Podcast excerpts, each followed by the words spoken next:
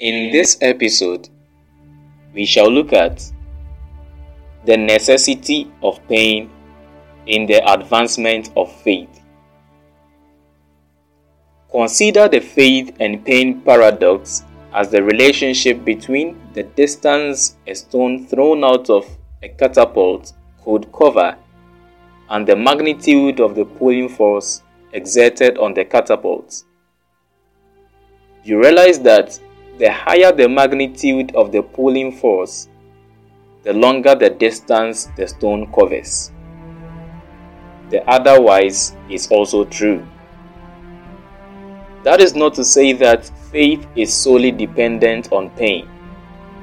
But should you find yourself in pain, then this direct relation holds.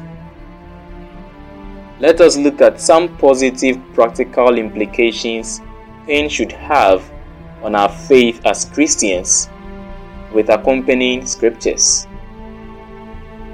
First, pain ushers us into experiential maturity and grants us firm hope in Christ. Romans chapter 5, verse 3 to 4 attest to that. Pain makes us realize the futile efforts of our disappointing flesh and appreciate the trustworthy fellowship of the Holy Spirit. 2 Corinthians chapter 1 verse 21 confirms that. Pain makes us humble and more submissive to God. Acts chapter 20 verse 19. Pain prompts us to be informed and transformed from our waywardness.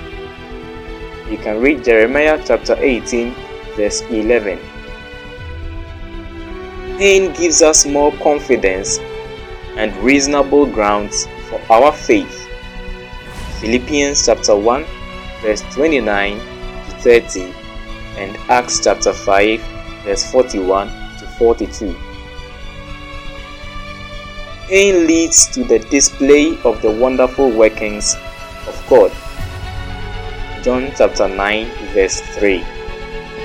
These are but just a few of the positive implications pain will have on our lives as Christians.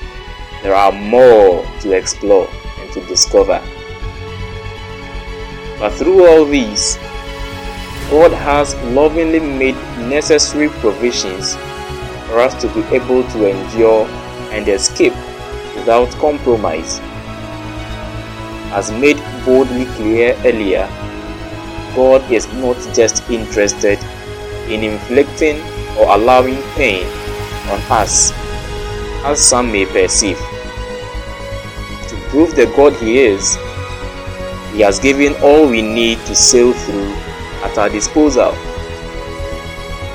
No temptation has overtaken you except what is common to mankind. And God is faithful. He will not let you be tempted beyond what you can bear. But when you are tempted, He will also provide a way out so that you can endure it. According to 1 Corinthians chapter 10, verse 13.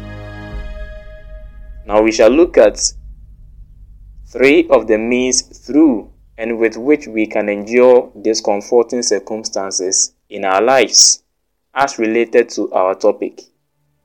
But that shall be seen in the next episode. Thank you for listening. I am Dennis Rawlins, your faithful reminder.